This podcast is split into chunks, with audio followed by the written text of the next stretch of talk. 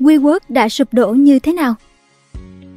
Trong suốt thập kỷ vừa qua, thế giới đã chứng kiến sự trỗi dậy của nhiều startup công nghệ, thúc đẩy bởi sự tiện ích của smartphone kết nối hàng tỷ người trên toàn cầu. Trong khi nhiều doanh nghiệp đã khẳng định vị thế của mình trong thị trường nhờ lợi thế từ nền kinh tế đang phát triển, một số khác lại gặp phải thất bại do sự quản lý không hiệu quả từ CEO. Điển hình là WeWork, biểu tượng cho kỳ lân chỉ tồn tại trên giấy. Khi thị trường startup trao đảo, câu chuyện WeWork đã trở thành minh chứng cảnh báo cho các quỹ đầu tư lớn. Họ có thể giàu có nhưng cũng dễ bị cuốn vào tư duy lạc quan thái quá.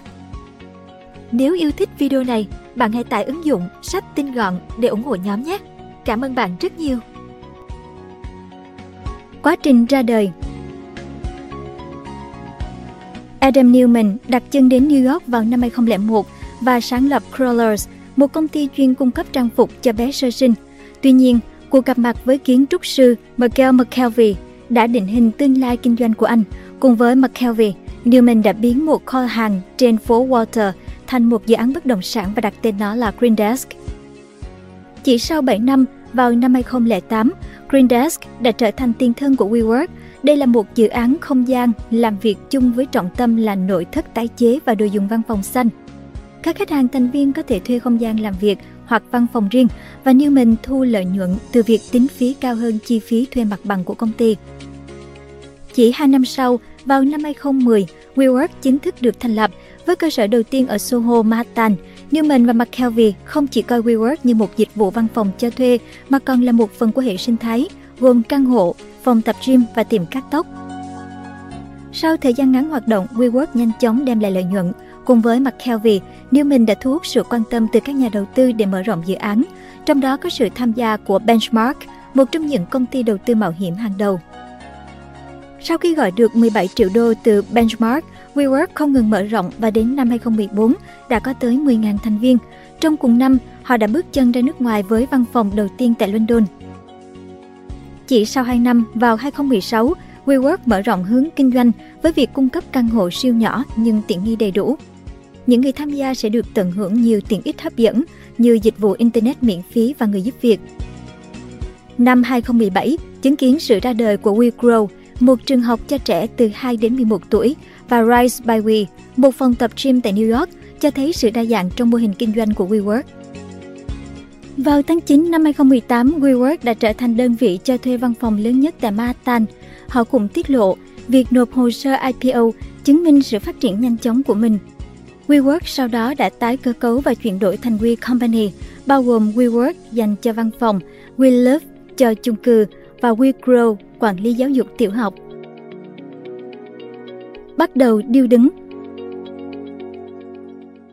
Mặc dù WeWork đã có kế hoạch IPO, nhiều chuyên gia và phương tiện truyền thông đã đánh giá rằng thương vụ này khó có thể thành công hoặc thậm chí gặp thất bại lớn.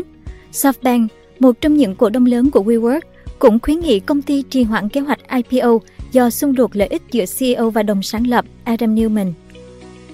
Chuyên gia về IPO, bà Kathleen Smith từ quỹ đầu tư Renaissance lưu ý phong cách quản lý của WeWork có thể không tạo ra lợi ích cho cổ đông. Điều này cho thấy rằng việc ra mắt thị trường đại chúng chỉ vì mục đích tăng vốn có thể không phải là lựa chọn đúng đắn. Các nhà đầu tư hiện đang trở nên cẩn trọng hơn. Vào tháng 9 năm 2019, do áp lực từ nhà đầu tư, giá trị thị trường của WeWork chỉ còn 10 đến 12 tỷ đô, giảm đáng kể so với mức gần 50 tỷ đô ban đầu. Sự suy giảm này cho thấy bi kịch lớn đối với một startup kỳ lân nổi tiếng. Có vẻ như tinh thần khởi nghiệp liều lĩnh đã khiến CEO đưa ra những quyết định sai lầm và rơi vào cái bẫy định giá. Khi bong bóng của các startup kỳ lân vỡ tan, WeWork đã trở thành ví dụ rõ ràng và nhắc nhở cho các quỹ đầu tư lớn họ có quá nhiều tiền đến mức lạc quan thái quá. Vào cuối năm 2019, Adam Newman từ chức CEO và rời khỏi hội đồng quản trị WeWork sau khi thỏa thuận với SoftBank. Sự ra đi của anh diễn ra trong bối cảnh những hoài nghi liên tục từ nhà đầu tư về cách WeWork hoạt động và khả năng lãnh đạo của Newman.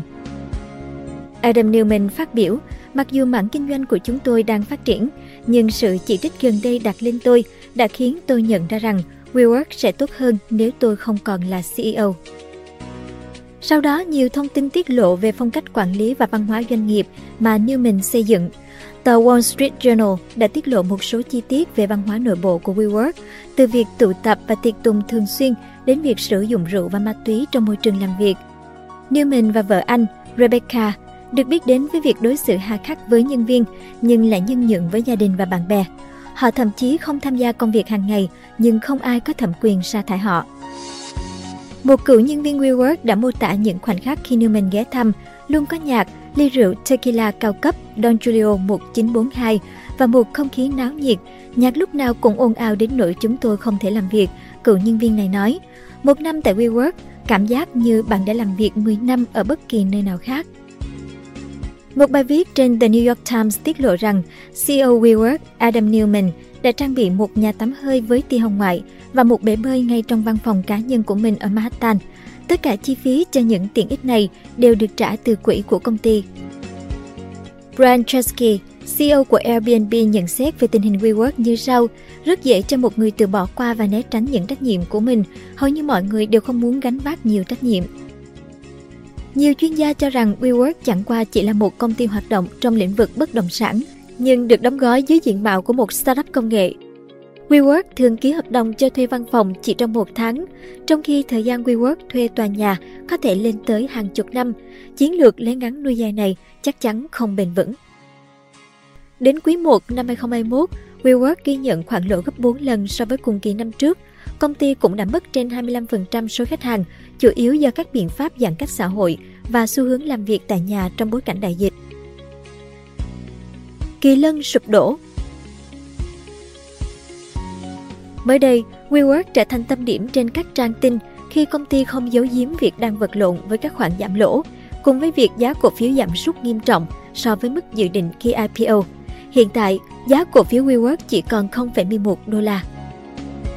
Trong tài liệu nộp lên Ủy ban Chứng khoán và Giao dịch Mỹ SEC, WeWork cảnh báo rằng họ chỉ có thể duy trì hoạt động nếu khả năng thanh khoản và lợi nhuận cải thiện trong vòng một năm. Nếu không, WeWork, một startup từng gây chú ý lớn có thể đối mặt với nguy cơ phá sản. WeWork chia sẻ, chúng tôi cần phải thành công trong việc tăng cường tính thanh khoản và hiệu quả kinh doanh. Nếu không, chúng tôi có thể cân tái cơ cấu nợ, tìm nguồn tài chính mới, giảm quy mô hoạt động hoặc thậm chí bán tài sản và xin giảm nợ dưới đạo luật phá sản Mỹ. Định giá hiện tại của WeWork chỉ đạt khoảng 250 triệu đô. Một loạt các lãnh đạo cấp cao đã rời bỏ công ty, trong đó có giám đốc điều hành Sandeep Mathrani vào tháng 5 và ba thành viên trong hội đồng quản trị gần đây. Sự sụp đổ của WeWork đã lại khẳng định quan điểm của nhiều chuyên gia về hiện tượng bong bóng định giá startup.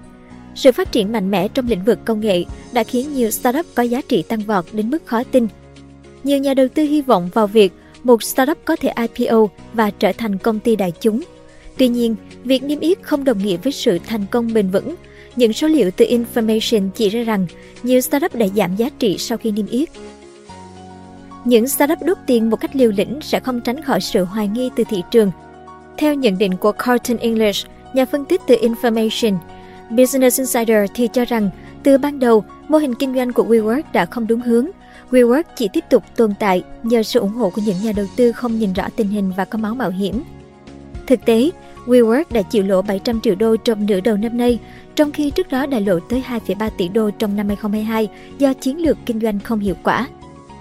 Cảm ơn bạn đã xem video trên kênh Người Thành Công. Đừng quên nhấn nút đăng ký và xem thêm những video mới để ủng hộ nhóm nhé!